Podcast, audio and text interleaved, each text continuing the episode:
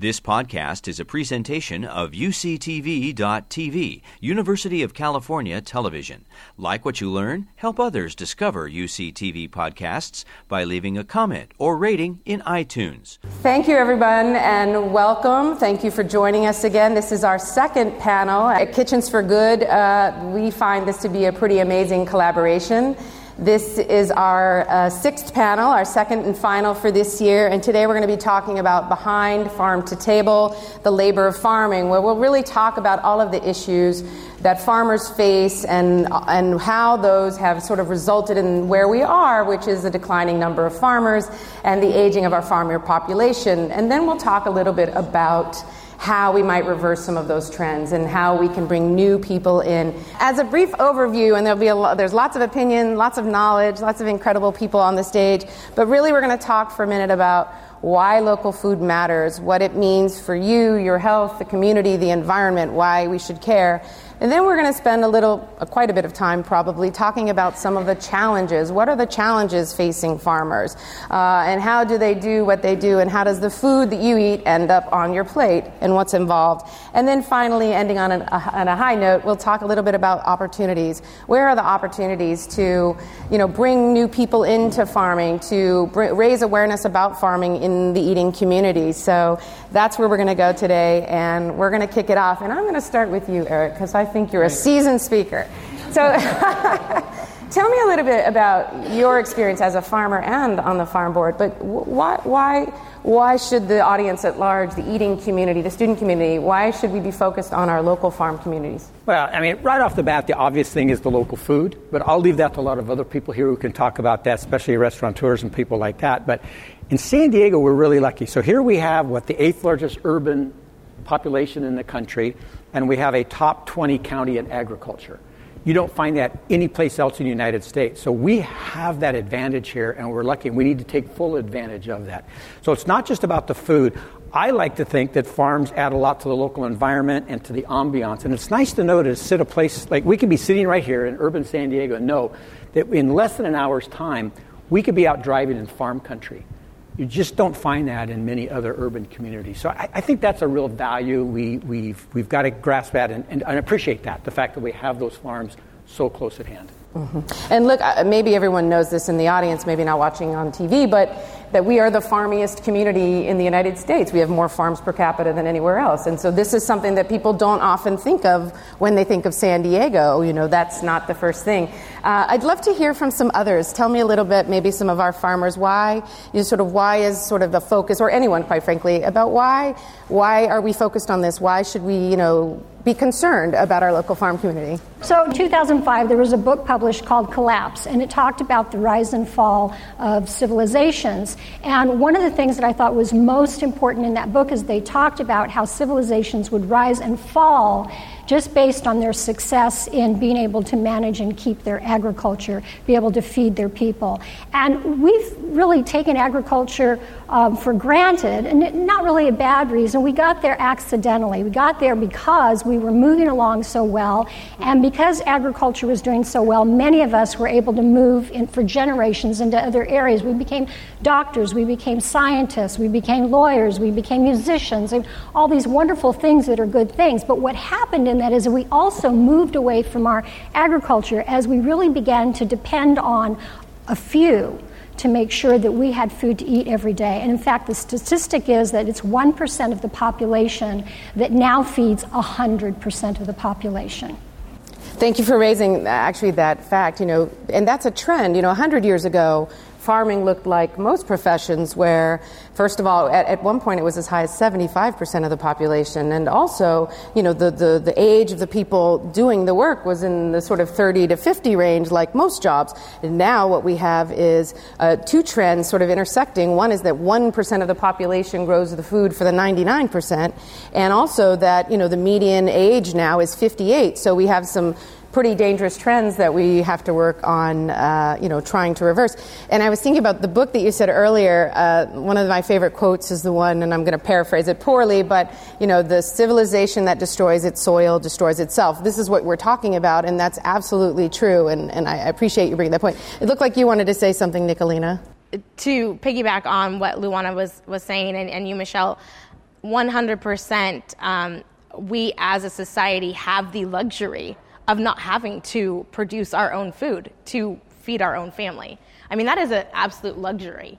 There are, you know, countries where if mom and dad or son or daughter aren't planting and caring for the fields, no one's going to eat. And I think that as a society, because we've become so removed from production agriculture, we do take things for granted. You can get on your phone right now and Amazon Prime your groceries to have at your doorstep tomorrow morning. And you don't think about the 72 year old or the 34 year old that is waking up at the crack of dawn to care for that land, to produce that product, to eventually make its way through the, the chain of system to end up on your doorstep. And I think um, as a society, we are further removed, you know, and, and I'm so grateful to see all of you here who have an invested interest in your food and making sure that our, our community agriculture is thriving and that our national agriculture is thriving. But we're missing a really valuable opportunity, and that is we have school age children going to school from 8 or 9 a.m. until 3 p.m. every day.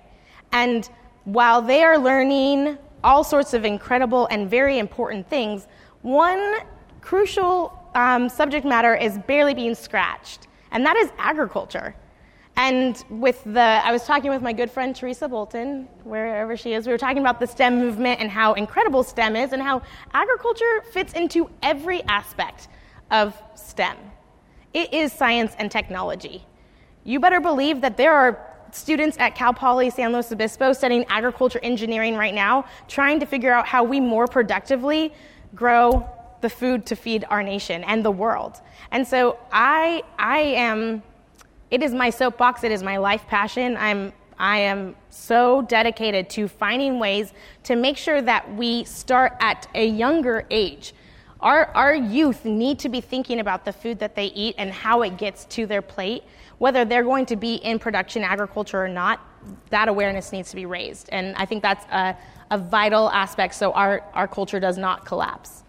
And remember that, you know, what we're talking about is connecting people, you know, the 99% who aren't necessarily connected. But this also relates to future farming and the future of our food source, but it also relates to nutrition and health, right? The more connected people are to their food source, the better choices they're making. You know, sort of our diet now and what we eat and don't eat, you know, vegetables and fruit kind of at the bottom of the pile. We're not really living up to it. And I think that has a lot to do with sort of maybe an urban, rural, or just overall disconnect from where food comes from, how it's grown. I mean, you know, sort of lots of educational programs. The minute a child who otherwise wouldn't eat a certain vegetable gets the opportunity to grow it, plant it, harvest it, cook with it, suddenly the world changes. And what that means for the future of our country in terms of the sourcing of our food, but also, and the educating of our populace, but also the health of our population, I think really can't be overstated. Kat, I know you're also very passionate about you know, sort of the issue of why support local. Tell well, me. I mean, at the very basic level, if any of you are old enough in here to have watched Soylent Green, do we all want to end up eating little capsules? Amazon has to get that food somewhere before it drops it on your doorstep. Uh, but the other thing I think we have to be aware of is that we've got to increase the uh, maybe the status and the financial capability of farmers because uh, not too long ago, if you told your parents that you wanted to be a chef, they were going to be horrified that was not where they were aiming. They wanted you to be a professional. Um, now it's sexy to be a chef. We need to make it sexy to be a farmer, and we need to make sure that whether it's changing our attitudes about how much we pay for the food we eat, we spend so much less in America on our food than any other culture um, throughout the world. We need to understand that it's worth paying a price for good food so that farmers can be financially sustainable, so there's some incentive for these younger people to go into farming. Okay, there's a lot you said there, but first I got to take it to you, Pierre. Is farming sexy? oh, that's a good question. so it's funny you say that. that um, when I first, so I'm a first generation farmer. Never, no one in my family, in our history that we know of, has ever farmed.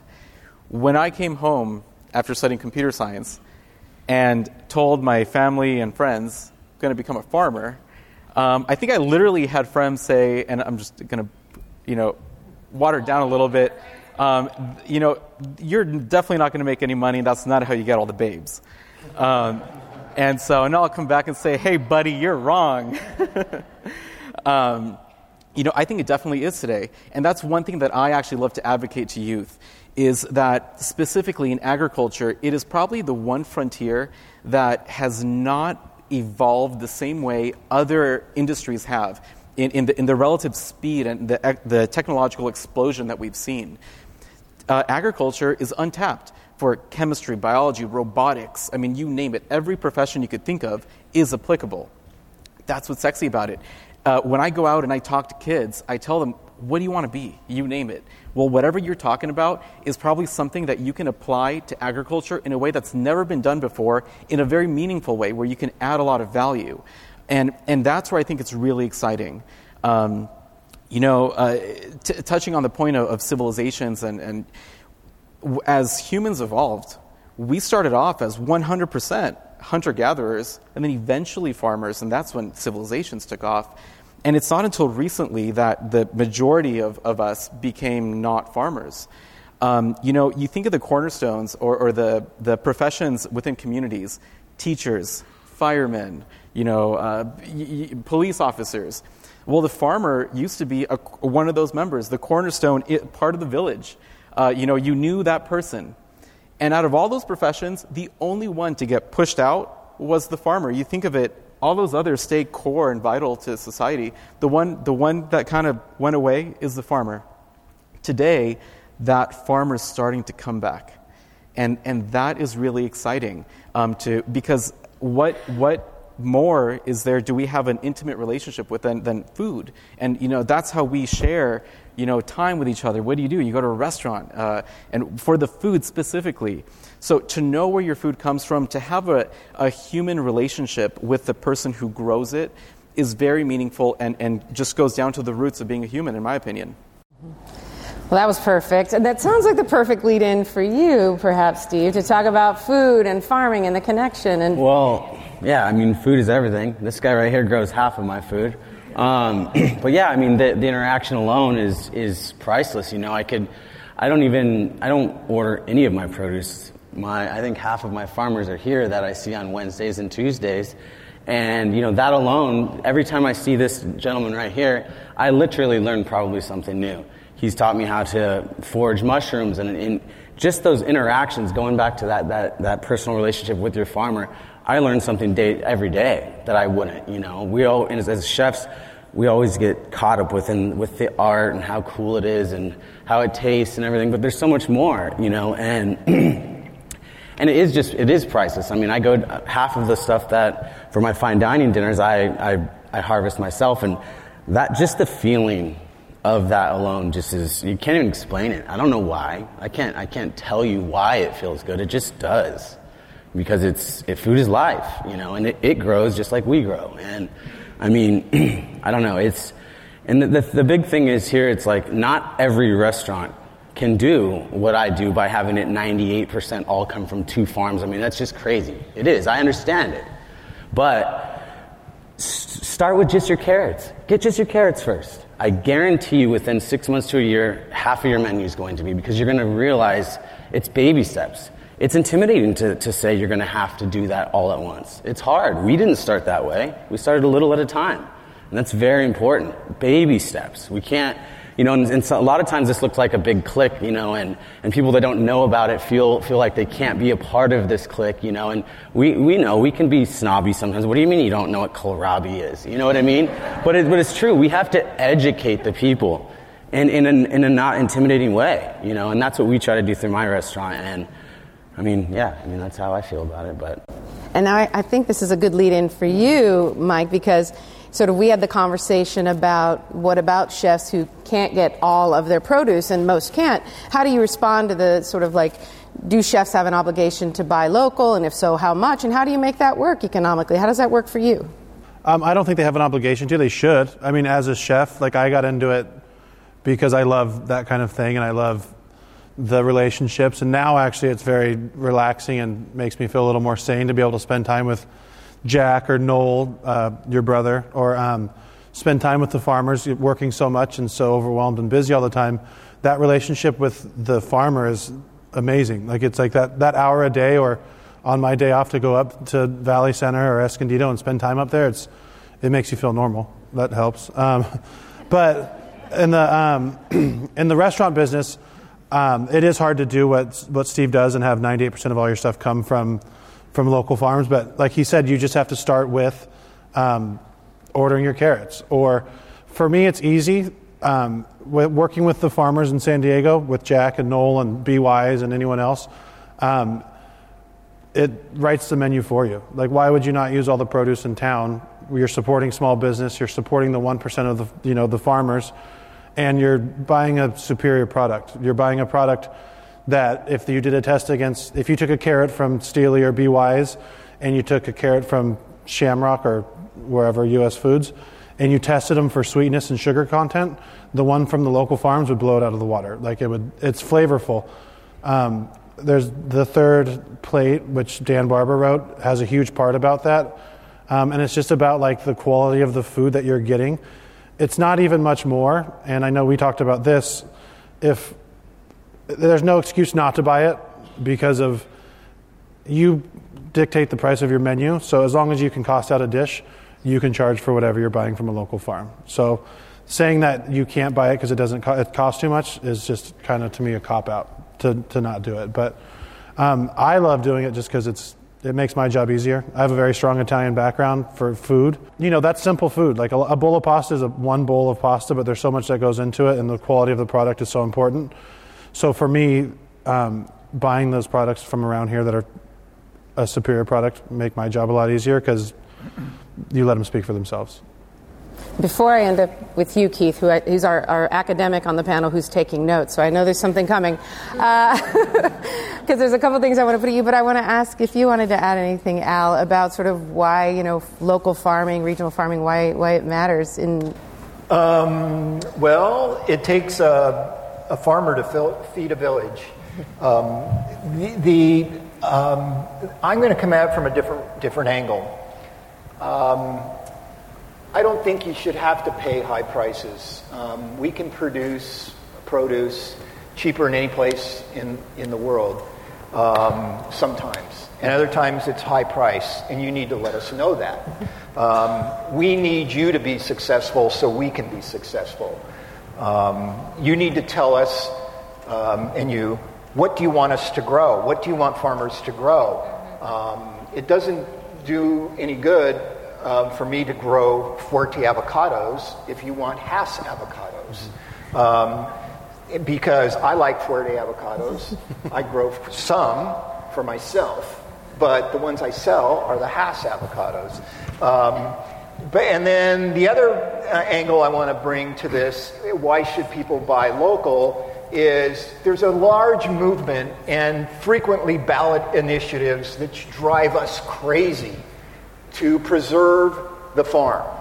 You want, people want to vote us into perpetuity. That removes all the value from our farm. And all of a sudden, we're upside down on our loans. We, we're preserving the farm as long as we're prosperous. So if we're producing the right product, to sell to you and you're prosperous and you buy more pro- product from me, then we'll protect that, that farm without any ballot initiative. So I'm coming at it from a different angle, and that is the land, you know, protecting the land. Um, we're talking about food and farmers, but we can't be farmers without the land. So you, a lot of people automatically think we would be in support of, you know, just like ripping the value off that property and making it making it um, a farm forever. Well, maybe not, maybe so, maybe some people can afford to do that, maybe some people can't. But the best way to do that is for the farmer to be prosperous. And, and for that, and we need people like you with the farmers markets, and, and we need the chefs to tell us, to tell the farmer because Eric backed me up on this. How many times do we get a new farmer comes to farm bureau? What should I grow? Well, you get 20 people, 20 farmers in the room, you're going to get 40 answers. and um, so we don't know what that answer is. Um, there's over 200 crops in, in, San Diego County, so you are fortunate, you chef, chefs, because it's fairly easy. But the other thing that I hear from our side is we do not, farmers don't do a good job of delivering to local. Um, we're good at, at delivering truckloads to Riverside, and then from Riverside it goes all over the world. But if I have to deliver a box to you, I don't know how to get that done. Right. It's getting better. It's getting a lot easier and it a lot more convenient better. for and, sure. And that is why God made specialty produce. Yeah. I, that's a thing is actually we order a lot of produce from local farms or like Stehly delivers for a ton of different other farms right. up in Valley Center.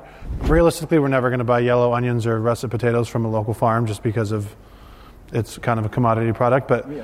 but any any specific uh, very forward uh, vegetable in our dishes if you guys don't have it, and like for example, if we don't have delicata squash from you guys this week, or from from Stehly Farms or local farms, specialty produce always does have a farmers market, something in the farmers market cooler from a local farmer. Well, look, it's, it's, it's, it's sort of local, regional, state. I mean, these are concentric circles, and I appreciate you, you giving that point. You know, you know, as consumers who are, are conscious, we, we want to think like, what, what, what, should we eat? Well, you're saying we'll, grow we'll grow what you want to eat. You know, and it's sort of like having this dialogue is where you know the magic happens. And now I'm going to take up to the man furiously taking notes because there's a couple of points that we, we, we started. You started to hint on it a little bit, Al, which is like how do we define? You know, we who are in the 99% and probably the urban market you know, who are we and how are we defining what farmers need and, and what their culture is and what the heritage is, you know, possibly inaccurately, right? Uh, so I want to talk a little bit about sort of that fact. And also, I know that you have a, a nice story and some research on the carbon footprint aspect that comes into local produce. So. Well, there's a couple things. I mean, just listening to this response to your opening question why should we value and respect farms in our region. And Eric gives us this beautiful perspective of, first of all, because it's there for us, it's part of our place, and it's a phenomenal thing to be able to have in proximity to the urban. But the other side of this is we had better wake up now because you used the word collapse, but it is clear that on the face of the planet right now, we're becoming an urban hive. We're now 54% urban, it's likely to be 70% before too long. And you would think that those doing development and, and, and undervaluing the rural would think that we can do everything in the city. Mm-hmm. There's a metrocentric bias that is systematically undervaluing the rural. So I'm coming at this from the academic perspective, right? I, I direct the urban studies and planning program at UC San Diego. But one of the first things I did when I took this job was we started a bioregional center sustainability science planning and design. And we're insisting that to be healthy as a metropolitan region, we need to be paying attention to urban rural linkages. And so we need to begin thinking like a bioregion. And so we're building to support and to elevate the value, make the value known. Because I thought the point that you raised is very interesting. That if we're going to say preserve the land, what it does to markets and how it undervalues the land, we need to figure that out and how to value the land. So we're creating a, a bioregion, a, a healthy bioregion science gateway that's going to begin to map our regional assets and begin to look at that stuff. And I'll just end with this. There's some hope, I think, for getting out from underneath the metrocentric bias and the wake up call that needs to happen. And that is the following Our nation's premier research institution, the National Science Foundation, is beginning to say that we got to do research that's getting out of the silos. So wait for it. They're putting money, $71 million, uh, out there for those of us that want to study the convergence of research, and they're funding what they call works that will look at the food, energy, water security trilemma. Now, that's a mouthful. It's fancy language, but what they're saying is we got to get busy looking at how we provide ourselves with food and water and energy. And the answer to that, I would say, is really at a bioregional scale. And that's where I'll, I'll end with that. There's a lot more we could say about it in, the, in terms of Well, let me end with this. Sorry, there's just one more thing. You warned them. For his is- students who are watching on They- Facebook right now. Well, I'm this is on the test tomorrow. yeah. This actually was on the test. as, as an academic at one of the world's great research universities, we're not performing the way that we should. Not enough of our pie chart of attention at the great UC San Diego is focused on problem solving, solutions oriented research. We need to have a rooted university transition in which more of the research is activated. The kind of work that you're doing, I think, is emblematic. You are the poster child is not the right word, but you are a champion of what it means to actually get the university and the science and technology activated in our own region, but also in the pedagogy and the institution of learning and the democratization of science and technology. Because the story that you told about letting kids know that, hey man, yes, agriculture can be sexy, and guess what? We need all sorts of technology and science in the agriculture, and that's an up and coming uh, realm. So. Thank you. you know, it's one of the reasons why we are working with UCTV and why we chose that as the platform and partner for these dialogues is that, quite frankly, what you said and what you said, Nicolina, is that there's a lot of young, bright talent out there with different backgrounds and skill sets that we would love to, you know, think about these issues and apply them to the solutions that we're here talking about. And so you are, uh, I would say, a champion of that, someone from a different discipline who used your skill set to come up with a new way. And uh, th- this is a multidisciplinary, multi-level kind of dialogue that needs to happen. Researchers need to hear from the farmers about what research is needed instead of sort of deciding on their own, right? This is a constant dialogue. And sort of then we talk about, you know, what's the best way to preserve farmland? Is it to preserve it as some sort of, you know, park in perpetuity, or is it to keep it profitable? And obviously, they're not easy answers, and the dialogue is where the magic happens. So I didn't know you two were on a rural urban divide dialogue. I didn't know if there was anything you wanted to ask, uh, add. Yeah, I, I, do want to put a plug in for an organization. This, we talked about this urban rural roundtable that we were part of years ago, and it eventually evolved into the San Diego Food System Alliance. Anybody who has not engaged with the San Diego Food System Alliance, please take a look at it. And it's this attempt to, to bring these thought, everything we've talked about. There is an organization in San Diego County that's attempting to bring the distributors, the consumers, the researchers, the farmers all into one place at one time and have this consistent um, conversation and doing some pretty exciting work. But it's very new, it's very fresh, and so if you want to be on the, the ground floor of something that's pretty exciting, uh, take a look at the San Diego Food System Thank Alliance. you for mentioning the Food System Alliance. Actually, uh, I had that in your bio slide, but they do have a conference coming up uh, fairly soon that's, that will teach a lot of this information to specifically new and beginning farmers, but also others who are interested in all this, sort of a three day, sort of more in depth. And as well, they're also creating a database uh, with a lot of information for young farmers and, or new or beginning farmers in our community. So thank you for pointing that out. That's an absolutely great group to get involved with, and they're very grassroots and uh, they are trying to build those kind of bridges. So thank you for saying that. Yep, all right, Keith. So I just want to tip my hat to say how fortunate we are to have the San Diego County Farm Bureau. Um, part of the effort to get the university more activated, we need access. So Eric turned us on to um, Noel, Noel Stephley's farm. Stehly. Stehly. Stehly, Al's sorry. brother. Al's Oh, brother. Yes. Your brother's not even here, and he's more famous than you. he, he, he welcomed a group of students that wanted to research the reality behind those beautiful oranges that you grow, Yeah. that in fact their carbon footprint is less than the oranges that were being brought in from Florida. So the students, he opened up the farm, and we had a wonderful experience there. It's, it's, a, it's a documentary that's on the web. And now we have empirical, I mean, we all know it, it makes sense, right? That naturally the organic farms locally, but we're able to get the empirical data to support that. And that was partly thanks to the, the network that you provide to the university to get students and faculty. So just a, yeah. So we're going to move forward a little bit out of the sort of why we should all be focused, and we'll talk for a bit about some of the challenges that farmers face. And we're talking about farm economics. Uh, we'll be talking about land, access to capital, uh, labor, water, regulatory oversight, uh, the aging, declining farmers, uh, beginning farmers. So uh, I wonder if either from our farm policy slash farmer folks or farmers generally, if any of you would like to talk a little bit about some of the issues. You briefly brought up land, but about access to land, uh, capital, or any of these sort of what I call struggles for farmer, realities maybe. Oh. Yeah, I, you want? Yeah, sure. You got you got a couple days.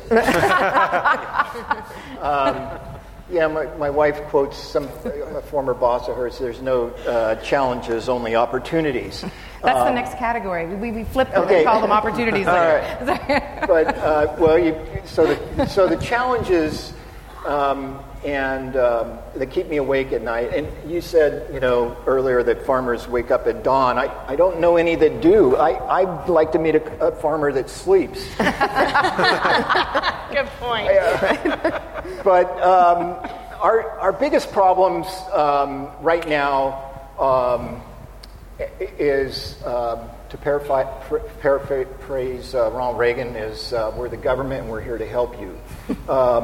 Is uh, people that want to help us uh, from Sacramento and Washington um, that have never ever been to a farm like you have like you have.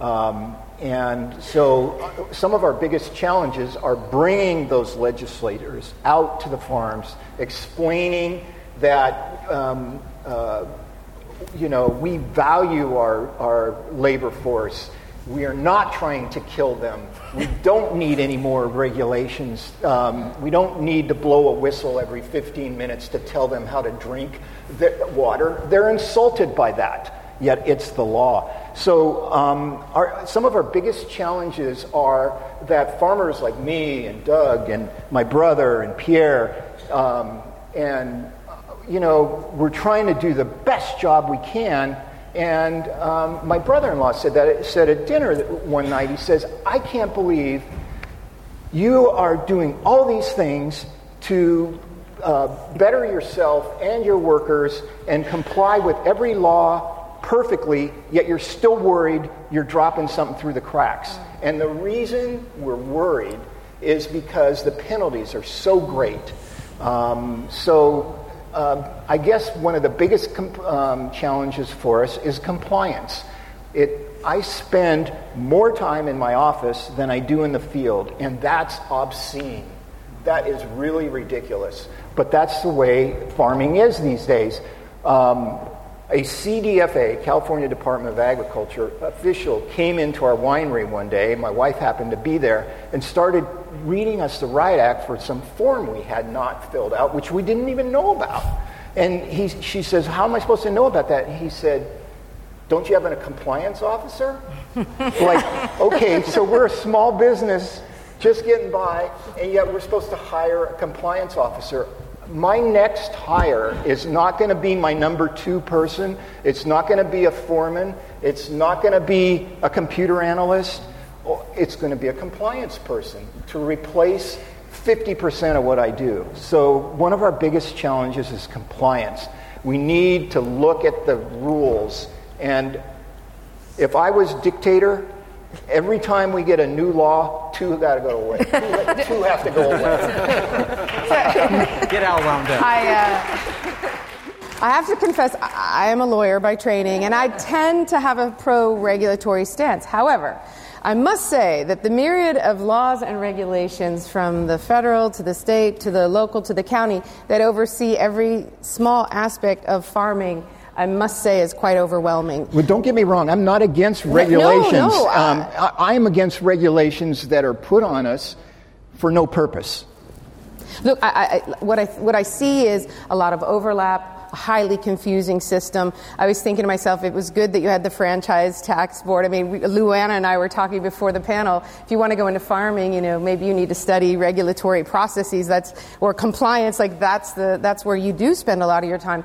And look, of course, we need rules and regulations. They serve a valid purpose. They were enacted for a valid purpose. However, they can often be overburdensome. And in some respects, look, laws and regulations were passed at a time when they were passed, and so they therefore often are backward looking, right? And they don't necessarily reflect a current or the future realities of any any given profession. And and so, you know, some of the things that we have locally, regionally, whether it's composting or disposal or water or pesticides, and you've got EPA. I tried to find a single flow chart that, that any farmer could potentially look at to decide which laws and regulations they might be subject to, and there is no such thing. You have to look at each one individually, and it's on and on and on. I mean, you could probably have, you know, a doctorate of law and still be confused about the regulatory oversight. So I appreciate what you're saying, and I think there's definitely room for improvement there.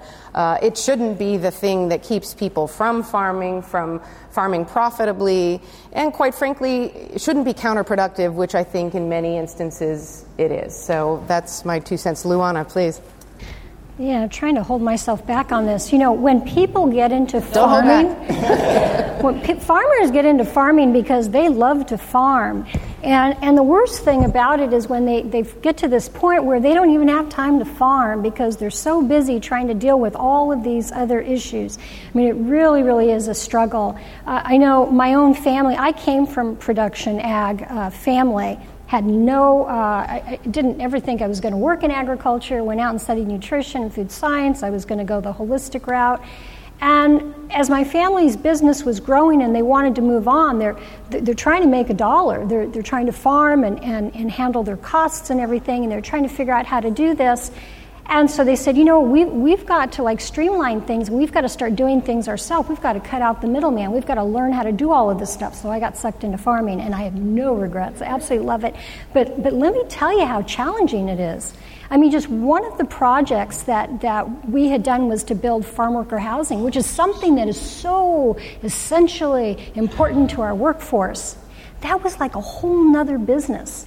You had to be in the restaurant business. You had to be in the hoteling business. You had to be, you know, personal care, health, all of that.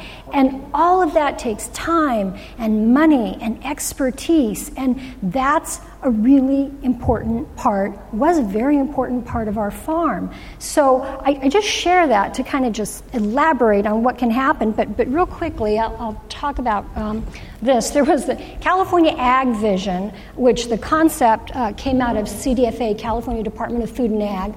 Um, which I, I worked on for about four years. And the idea was to figure out a strategic plan on how we could, we could save and, and grow California agriculture because we know that it's unique and we know that we grow over 400 uh, different varieties of specialty crops, fruits and vegetables, nut trees. It, I mean, it goes on. Trying to figure out how we were going to do that. And the challenges, we've already talked about all the different challenges here, so I don't want to keep on going on that. But there's so much work going on trying to figure out how we can save agriculture, whether it's water costs, whether it's labor, whether it's regulatory streamlining. Um, th- there are just so many. I'll, I'll stop there. Yeah, we can't spend all night on regulations, but. Uh, I want to touch on one please, thing. Please, please. Just to paint a picture a little bit, uh, and, and, to expand on the, a risk uh, issue that you mentioned there, Al. You know, in basic business, risk reward is, is a common sense thing. Um, higher risk should have a higher reward, and vice versa. Well, so let me paint this. I sell lettuce. Imagine if someone, God forbid, were to die who consumed that lettuce. Well, let's think about now, farmers have gone to jail. You know, they have the, that ultimate responsibility. But let's think of this. Along the, the food chain, the chain of custody, that lettuce has changed hands several times. How do you know that the person preparing the lettuce didn't have the raw chicken on the countertop and that salmonella got cross contaminated? And, you know, th- they found those items in the kitchen, and all of a sudden that farmer is being investigated. The way that, that the, uh, the law tends to come down is the organization along that custody chain with the least documentation is the one who ends up holding the bag. So if you're a Costco, if you're a big distributor, if you're the farmer, most of these big players are all very well positioned and organized, and they've got their ducks in a row. They have their compliance officers. If you're a small farmer who doesn't have the ability to have that level of sophistication in, in, compliance documentation. You might have done everything right, but if it's not written, it never happened. And if you can't prove certain things, that risk is tremendous. And the risk is you go to jail. It, you know, it's, it's not something trivial. So there's a critical mass size for a small farmer where you can't just try to do it yourself and, you know, get by. If something bad were to happen, you don't, you're not protected because you're not big enough. So there's this question, and we'll get to solutions, I'm sure, but um, there's this, this continuum of at what point can you be sizable enough as a small operation and still be considered small and still be in the community and all those things, but yet play like the big boys do in order to live in this world of high regulation and et cetera. I mean, I think this is this is common in a lot of industries, but it's particularly true here in farming that most regulations are sort of built in a one size fits all model, and that one size is not the small farmer without the compliance officer; it's the larger one. So that does make it hard for small businesses, and farming in particular, I think, has sort of a heavy burden. I, I, I want to shift gears for a minute because I think we could, in fact, talk about regulations forever. Uh, but, but but I think, look, that's one issue. That, that that's clearly one. Compliance is an issue, but we also have the issues of land and access to land. Land is expensive, and in California, it's particularly expensive, right? We may be the number one agricultural state, but we also have one of the highest sort of costs of land, and how that affects farming generally. And also, we happen to have some of the most expensive water within the state of California. How does that affect farming? And I wonder if you have some thoughts on that. We look at the pluses and minuses in farming in San Diego County. We, we've got the best weather. We can farm 12 months a year. And we've got 20 plus million customers right in our backyard. I mean, right here. We don't have to go far to find customers.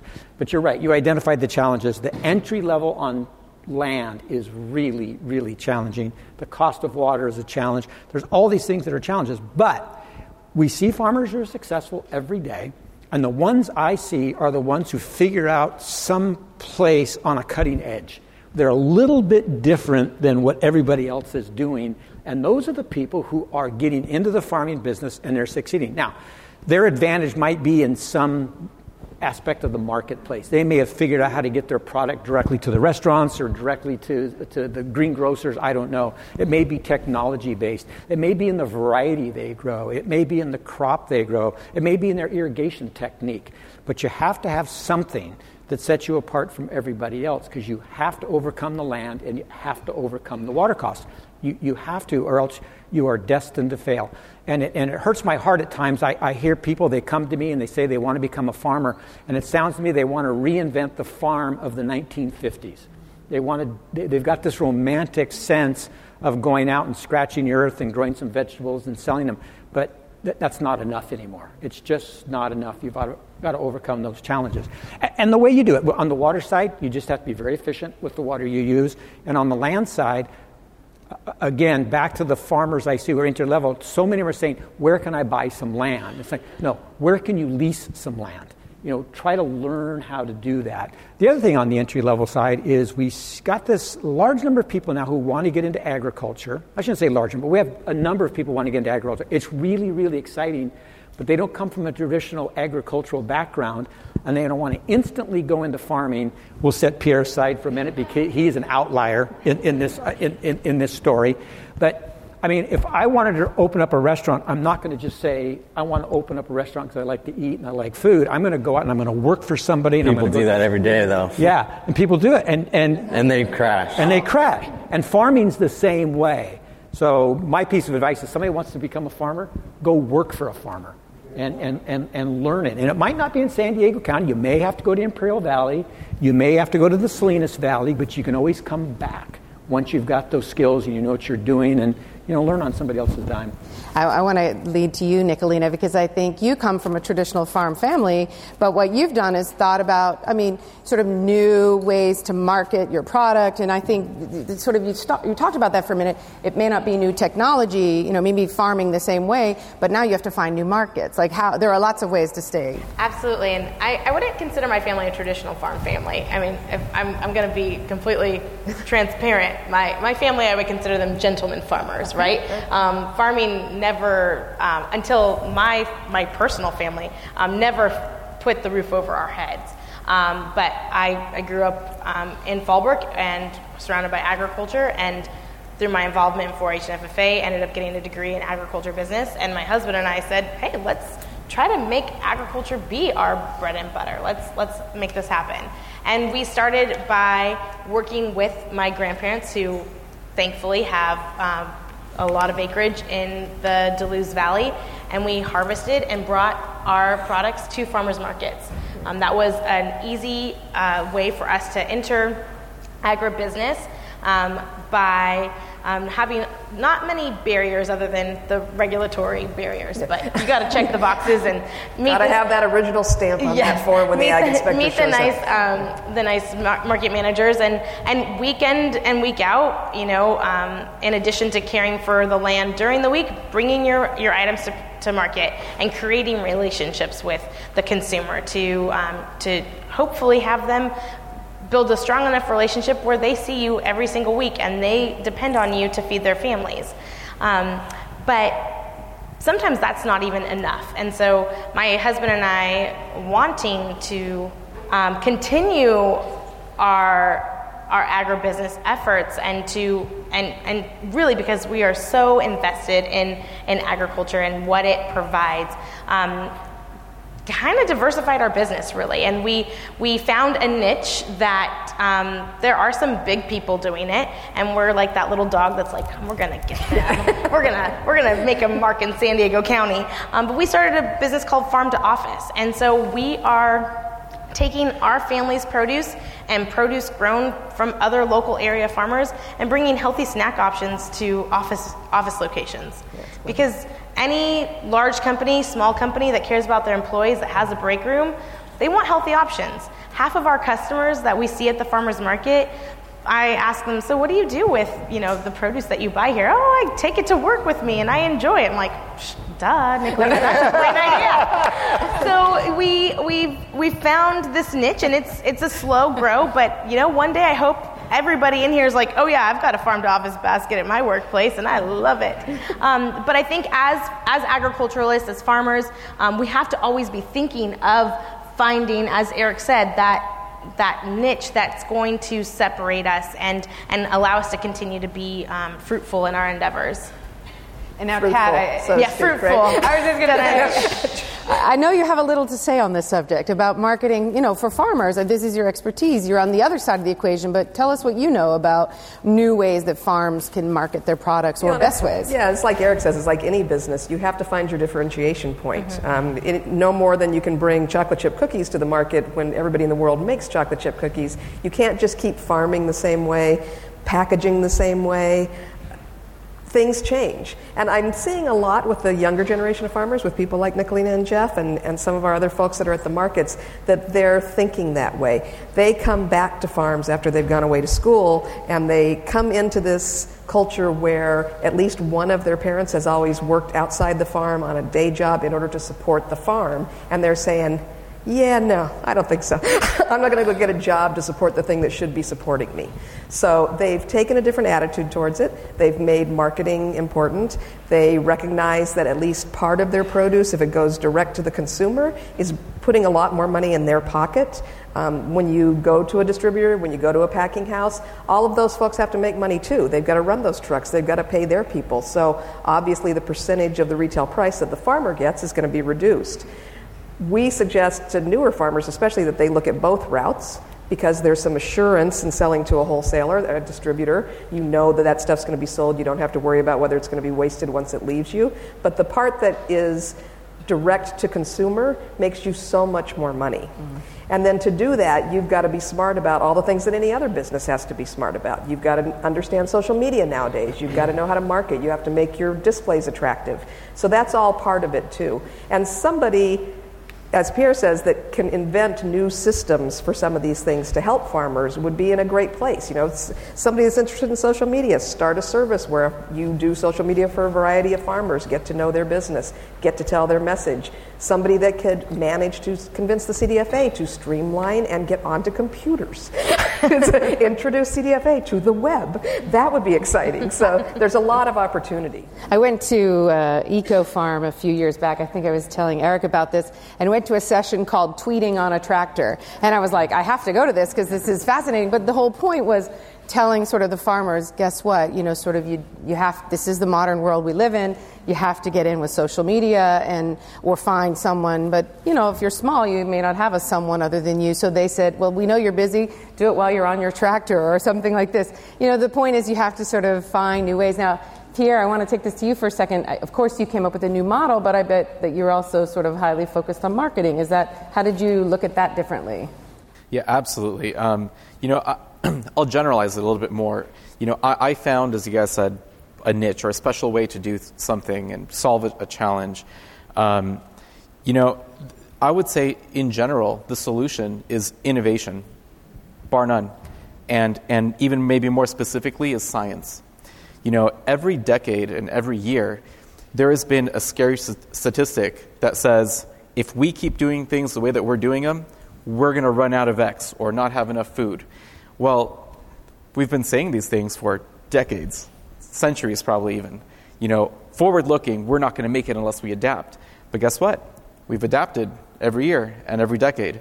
And how have we done that? It's been through innovation and specifically science that allows us to take these challenges and break through them. So today, we're sitting here with today's challenges. We're going to solve them through innovation and we'll adapt, and tomorrow we'll have different challenges. So I don't want to, you know, make it specific to what I solved or what I did. It's, it's, it's a general, there are always going to be challenges, which are opportunities, and it's how can you think outside of the box to, to solve those in a different way that someone isn't currently doing?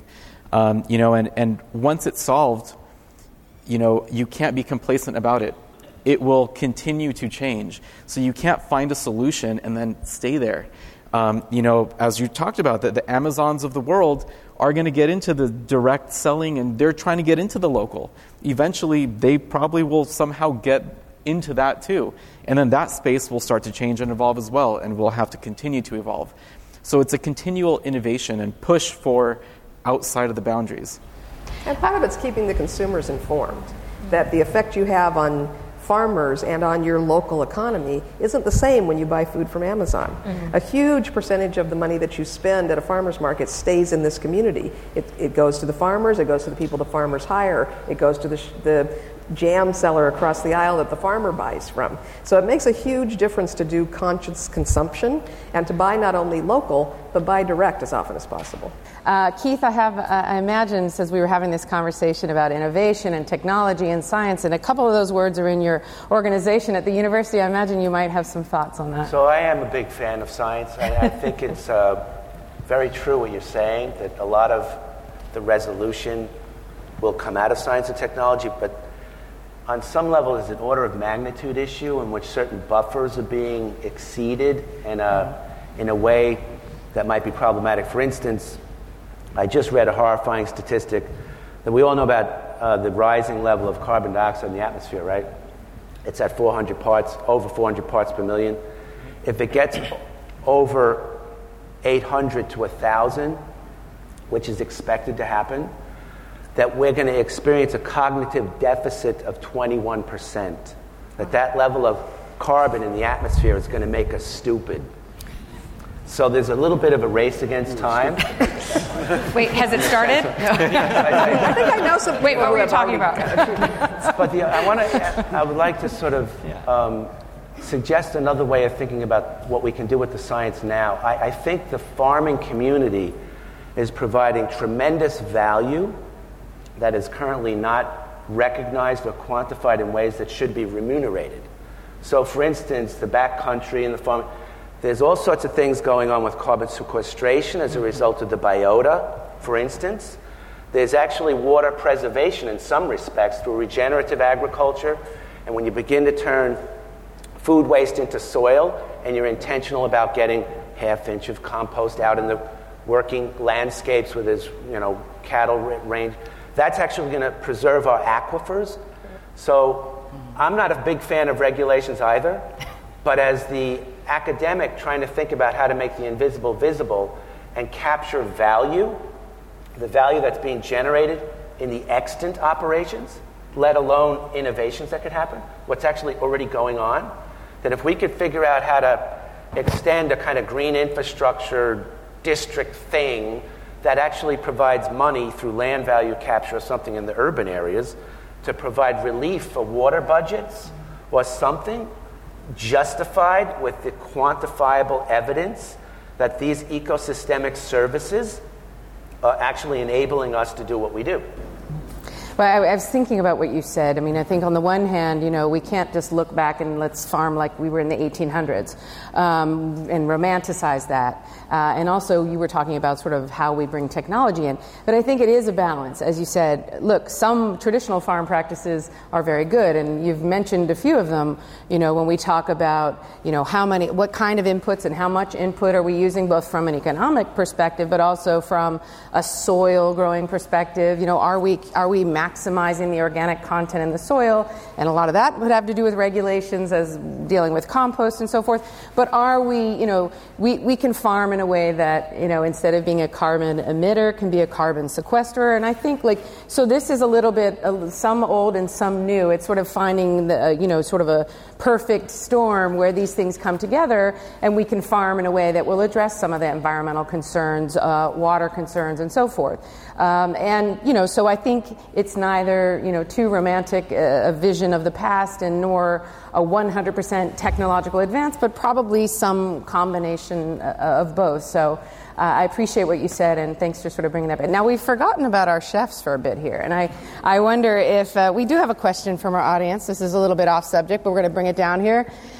And uh, so let's talk for you for a second. Uh, one of the people would like to hear, you know, sort of how would you like to see sort of farm to table dining in San Diego evolve, emerge, anything in that sort of the sphere? How do you feel about it? And also from the farmers as well, sort of.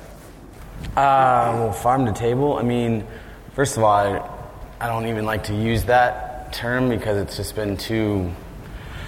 It's turned into this another marketing thing. You know, I just think Right everybody. I think everybody should just get your produce. I mean, get your produce from your farmers as much as you possibly can. I mean, I don't. It's not.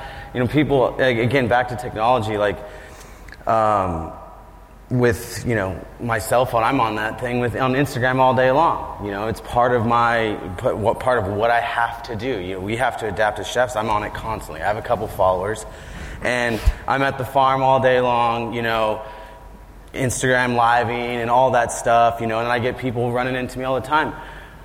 Are you really down there at the farm picking produce? Uh, Wow, that's just crazy. And I'm like, what the? What do you mean it's crazy? Like that's so crazy. I mean, I'm in LA doing an event. Like that's so crazy. You're really down there picking your own tomato. I'm like, that's how tomatoes. What do you mean? This is like the oldest thing in the world. It's not. They're acting like I'm just coming up with some crazy modern technique. You know, I'm picking vegetables, and that's cooler and more modern than cooking with liquid nitrogen. You know, and they're like, they're like whoa, it's out of this world. I'm like, what? And I, I mean, I know that doesn't answer the question exactly, but I'm, you know, it's it's it's just. I mean, I don't know. It's it's just normal. It's we're it's we're not doing anything special, and it's. I think it's just get closer to your farm. But I can, Perfect answer. I, I want to say something about farm to table. Okay, so the farm to table phrase drives us crazy at the Farm Bureau. Okay. And Eric, no, I mean, we at our board meetings, it's come up. We, our, our board wants to, to have a special committee to um, call out the, the chefs and restaurants that are abusing it, and um, that- that's not our job. You know, it's not our job. Um, so we don't know what to do with that because as farmers, no matter where we go, we know you're lying. it's really easy because we know that if you put ABC Farm broccoli on your menu, we know that guy went out of business last year, so it can't be broccoli from ABC Farm, or it's not even in season. So, um, Yeah, that peach salad Yeah. in February, Um, not so much. so we applaud people like you guys that are truly doing it, and I don't know. And Trish is here; she's she does it. Um, I, I don't know how you know from our side of the community we can promote that. With um, it's not in our mission statement. We're grappling with it. Help us. You know, uh, how you know because it drives our growers crazy. You know, Eric, you know, you. I mean, I, would like to add what Al's saying because here's the situation. I think the statistic I saw last year. Last year was the first time in the United States we hit that tipping point where we eat more of our food out than we eat at home. So we're now eating out a lot. Great for the restaurant business. Look at San Diego County, 3 million people. How many, if every restaurant in San Diego County decided to buy at least a portion of their food local, we don't have enough farmers. We don't have enough. We farmers. do not have enough farmers. If that was the case, it would just be it'd be a, a, a tectonic shift. It would just be substantial. That falls on but what us a great as incentive to, for more farmers. To... But yeah, but that falls on us as consumers. When we go into restaurants, why aren't we asking the chef? Why aren't we asking the owner of the restaurant? What are you doing to support local agriculture? Absolutely. And doesn't it drive you crazy when it, it says on the menu, farmer's market salad, and you say, really, which farmer's market did yeah. you get that from? And they say, there was, a, there was a, quite an article, uh, I think a year ago in San Diego Magazine by Troy Johnson, which farm essentially farm to fable, right, which was sort of raising this issue. And I think, you know, it did become a catchphrase. Um, you know, some of us think it has, you know, has meaning and, and shouldn't be that, and certainly shouldn't be abused. But um, you know, clearly, you know, we have to find the sort of like the middle ground where Maybe we there are. should be using. a regulation. That's what we need more regs. I know you're a far, you're a chef who uses a lot of local produce, but I don't think you put it on your menu. I, I think it should be expected. I mean, that's it's. yeah. I mean, there's two different aspects, like what you said. Um, I mean, I, me, I we use chickens from a local farm and eggs from a local farm, and as much produce as we can as a local farm. I think that that should be expected. But kind of what I said earlier, it, it makes your job easier. Um, but on your point of view, like where if, if, every farmer, if every restaurant ordered from all from farmers, that it would collapse.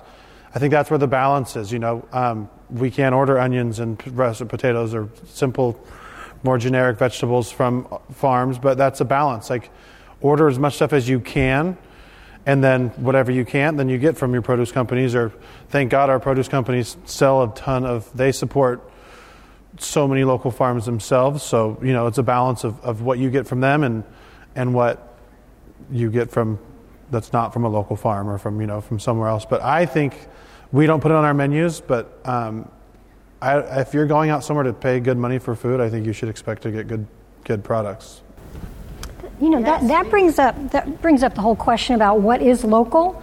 And you know local is where you can find it local. And if you can't sometimes local is a little bit further out. And so sometimes those boundaries change. And there's a lot of conversation just on what is local. Michelle can i ask a question? Oh please. So eric i remember the broccoli issue right? At the urban rural roundtable part of the reason i think restaurants have a hard time ordering local is because, like the school district, I remember it was the school district, they do 160,000 meals a day, and they don't just need, like, you know, a ton of broccoli, they may need five tons. And so it turns out that because we don't have that capability, there was some discussion about creating a regional food hub, that there would be aggregation and distribution, but I think that why didn't that ever happen, or what happened there? Well, we still have food hub. If you go back there, you look at every big metropolitan area, there was a, a market and all the farmers would bring their produce to market and all the restaurants and everybody come and buy their stuff there. Well, we got away from those. Basically, we, we built roads, we put wheels on trucks, and we got really good refrigeration. So we still have food hubs. They're just driving around. It's impossible to drive on a freeway and not see a produce truck anymore. And so it, it's really gotten easy to, to do it that way. So when you're buying those products from out of the area to fill out your menu, it's going to have to come by truck a lot of buyers just don't have time to go to a produce market. I'm not sure we could go back and redo that. Um, I think if it was successful, someone would have done it by now, if, if it made a lot of sense. But it is. There, that is a problem. There's no escaping that. We do have to figure out how do we connect the farmers to the restaurateurs and to the greengrocers and the local markets to make that easy connection. I think we're just not taking enough advantage of social media and the web to maybe create virtual type markets where people can go and trade and find the things find the things that they need. I want to raise sort of one more policy question because we're toward the end of our time. th- this is a policy question, Luana and I were talking about it a little bit before as we talked about sort of some of the issues with new entrants or beginning entrants into the farming market. And there are some proposals, both at the federal level and at a, a couple of state levels, uh, to, to, to, sort of talk about is farming a public service? You know, we offer loan forgiveness for, as a lawyer, if I went and work in Appalachia, then I might get a little reduction off my student loan. We offer it in other careers for doing public service. So the broad question is, is farming a public service? We all have to eat. Is it then some farming uh, or all farming or some farming? And then sort of like, how do we feel about some of these ideas of of using loan forgiveness or some other method to encourage young new entrants into the into the field. I'm, I'm sort of curious what everyone feels about that. I know you're ready, Al. and you're not okay. going to get the answer you want. I know. I know. i No, that's, um, well, we had a little conversation yeah. about this, so I, I, uh, that's the first time I heard of it, and um, it's interesting. So I've thought a lot about it since I talked to you last week. Um, I'm still against it because I, I, I don't consider farming or agriculture a public service. It's a business. It's an avocation and it's a business. It's not a public service. Um, I'm in it to make money. And when I make money, I, I, make money by providing a product that you want. So it's not unlike selling computer chips. If I'm selling the wrong computer chips, I'm not going to stay in business. Um, so um, I don't want to diss your argument without coming up with a with a with a, another idea. And and so what I would like to propose is some, uh, maybe a discussion around. Um, yes, I agree. It's hard for a young uh, farmer or or somebody that wants to get in agriculture to get enough access to capital. Capital's out there, um, and um, the, the, the interest rates are fair. Are geez, they're a lot better than when I started. Uh, right now, they're a lot better. Um, but uh, maybe we need to be educating farmers in my generation on how to, on how to transition our farm to our um, employees and um, children. Um, succession planning, we do talk about that, but um, I personally would not have a problem selling my business to some of my to maybe even a coalition or two or three of my employees that came to me and say hey we want to buy you out. And i would let i would not need a down payment because i know them. So um, there's a an, uh, an interesting possibly a way and it piggybacks what eric said when if you want to be a farmer go work for a farmer. So i um, i would say you know maybe you know what i don't say, you know, maybe the loan forgiveness is something that people want to do, but I think maybe for me, I would rather see people come to me and say, I want to buy your business, but first I'm going to work for you for five years to prove that I'm good enough to buy your business. Um, at, at, interest only for five years and then you know payments after that at a really because man um, if i could sleep and i needed an alarm clock um, i would sell my business in a heartbeat so. Well, I, I, think we look. I think what you're what you're suggesting is is beautiful and brilliant. Sort of an alternative financing opportunity that you would provide. You know, sort of how wide scale and whether everyone else could afford to do that. You know, it's unclear. And I want to say that the proposal idea it's not mine. Yeah. Uh, but, no, but I know. I, I'm, sorry, no, yeah, but I read yeah. about it. You know, it's sort of a, it had an odd, sort of broad-based uh, group supporting it, from the Young Farmers Coalition to Civil Eats to Food Tank, sort of a you know people from different sides of the equation. And I was just curious, sort of you know how we all collectively think about whether it is a public service and whether again you know I, I think what you've suggested is right I would say to you about, you know, you say you're in, you're in a business, it is a for profit business, but as a lawyer, right, if I choose to work in one job where I'm, you know, going to make a little more money, then I'm not eligible. If I choose this one that's deemed a public service because I'm offering something to the community, then I am eligible. So the question is, if not all farming, then is there some kind of farming, carbon capture? I don't know. Or one in which, like, you know, you have somehow you're training the next generation. It's just an interesting question, and I, I'm not sure, you what the right answer is, but, but yeah, there's please. some trickiness too about that because if you start subsidizing certain farmers or doing 40 acres and a mule or you know, whatever you do, then those people are competing with farmers that are operating this as a business. Uh, we've got an organization in town that helps immigrants start farming, and it's a wonderful thing. But we have to be careful about not bringing them into farmers markets to compete with farmers who are paying for their land and paying for their water. It puts them at a disadvantage. The other thing about nonprofit things is that changes with the wind and the political climate. So if you're depending on nonprofit subsidies to farm and the administration changes to one that doesn't support a farm bill, you're in a bad spot. Let, let me, I want to add something because we've touched on it a little bit. You just mentioned carbon, and Keith brought it up, and Dr. Pooja Batra's out here has done some pretty exciting work here in San Diego County on this issue. And maybe if we just, let's not worry about the federal issues, stages, but let's just look local. So here we are as local communities um, working really hard to reduce our carbon footprints. But we've got all these farms. And, and I started out this night talking about we've got, this, we, we've got this really fortunate thing we have here. We've got farmers and we've got an urban population. We're not taking full advantage of that. And one of those ways we could do that, we, you look at all these carbon action plans that are being written by the cities and the counties, say, let's go plant more trees to sequester carbon. Well, guess what? Farmers have taken a million trees in San Diego County out of production in the last 12 years wouldn't it have made sense for the urban communities to help keep those trees in the ground?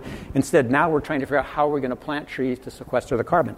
The communities have a real problem getting rid of their urban green waste and their organic waste, but the farmers could use the compost. The farmers just can't afford the transportation from the point of creating the compost and putting it to the farm. Well, maybe that's the part the urban community could play to help the farmers stay in business. So I don't think we need to subsidize, but we need to figure out those partnerships and take advantage of each other. Uh, you've raised an excellent point, which is that the communication between sort of the urban and rural communities sort of needs to be a two way street. And if we're actually trying to solve those problems, whether it's tree planting for sequestration or how to use organic matter, you know, if we do it collectively and together, we'll come up with a solution where everybody wins and we'll still get to the same point. So I appreciate your comment in that regard. Look, we're about to, yeah, please go ahead. I just, you know, I just want to say this is such an interesting subject because it really opens up the whole idea about reimagining imagining what agriculture opportunities can be for, for young upcoming farmers. And um, you know, one of the examples I wanted to talk about is the growing trend of agrihoods that are developed. Right now, I think there's over 200 of them throughout the country. And there, I'll give you just one example. There's one called the Cannery uh, outside of Davis, and they have an interesting partnership um, with the Center for Land Based Learning, and they take young people who are interested in agriculture and they teach them and they go through programs. And then they take a couple of those, those up and coming farmers and they give them opportunities. They're subsidized to then work the farm on this agrihood, the cannery in Davis, and they can start to build their business and they support them until they can eventually get out on their own. It's a wonderful program to bring new farmers in. And I think that agrihoods offer a wonderful connection for all of us to interface, partner, um, be creative about what agriculture can look like in the future instead of putting it in a box and limiting agriculture because if you do that, you're going to kill the very thing that you want to save. Uh, before I want to go to you in a second, but tell us a little bit about the, the project that you're working on. We didn't quite get there in North County, which is what we're talking about now. Is okay if it isn't loan forgiveness or some other access. How is it? How can we, you know, sort of revitalize uh, conversations, you know, the farming community, and or add to it, or you know, reverse the trend uh, against the declining farmer? So tell me about your project. So I'm, I'm currently uh, working with a company called um, Integral Communities, and the concept is to bring one of these agrihoods into North County in an area that really would create a bridge between um, the, the urban community and the farming community. And it would have a, a farm, a professionally run farm. Um, it would have community gardens. Um, it, would, it would actually be 50% would be open space, and the rest would be built around community because there has to be an economic center to all of this. And it's an opportunity to help highlight um, the, the, the greater agriculture out there, a way to connect people, maybe bring in some of these young farmers who really want to get their, not get their feet wet. And not only that, but to get people excited about agriculture at whatever level, whether it's the tech or science or whatever it is. You know, people are so disconnected. So we need to think about how do we reconnect the disconnect. And agrihoods have the ability to do that in many, many different ways. And so we can take these and we can foster agriculture and we get people excited and passionate and start thinking about agriculture in ways that they never did, or even just start thinking about agriculture. Thank you. Um, uh, I wanted, Keith, I know you wanted to say something sort of about what we're talking about, and I, I do want to ask everyone sort of any final thoughts, and then what we'll do is we'll wrap it up for our TV audience, not you on Facebook, for our UCTV audience, and then we will take some questions from the floor if you're interested. Just quickly, because I know we're short on time, this public service thing is such a noble sentiment, but for the reasons that have been expressed here, I could see why that's probably a no go. Um, and something maybe I think we need to begin changing the narrative. And I think maybe instead of something like public service, the farming community provides what we could call a bioregional service which smacks of a certain kind of entrepreneurialism that's beginning to get serious about urban rural linkages. And I think the examples that you gave are fantastic. And so we just got to make these connections visible and, and, and forget about, I, you don't want to disadvantage somebody by giving subsidies over here. This is going to have to be a disciplined approach to understanding where that value lies and developing programs to make it happen. Um, one example, I think, our campus, the UC San Diego campus, is like a mini city. It's like the 19th city in the region, 56,000 people. It's got to be carbon neutral, water wise, you know, zero waste, all these mandates. We're not going to be able to do it on that footprint. And so the people running that operation are beginning to think, well, where can we fund off site to get carbon credits? And I'm saying, well, let's begin to think about funding sort of treescape or green infrastructure that might even include supporting farmers and what they've been providing that hasn't been noticed or made visible yet. Yeah. Brilliant. Yeah, thank you. Any, any other final thoughts before? No? So I want to thank everyone in the audience and uh, at UCTV for joining us. Uh, we appreciate your attention and your energy, and um, stay tuned. Next year, we'll be back for more. You've been listening to a podcast by University of California Television. For more information about this program or UCTV, visit us online at uctv.tv.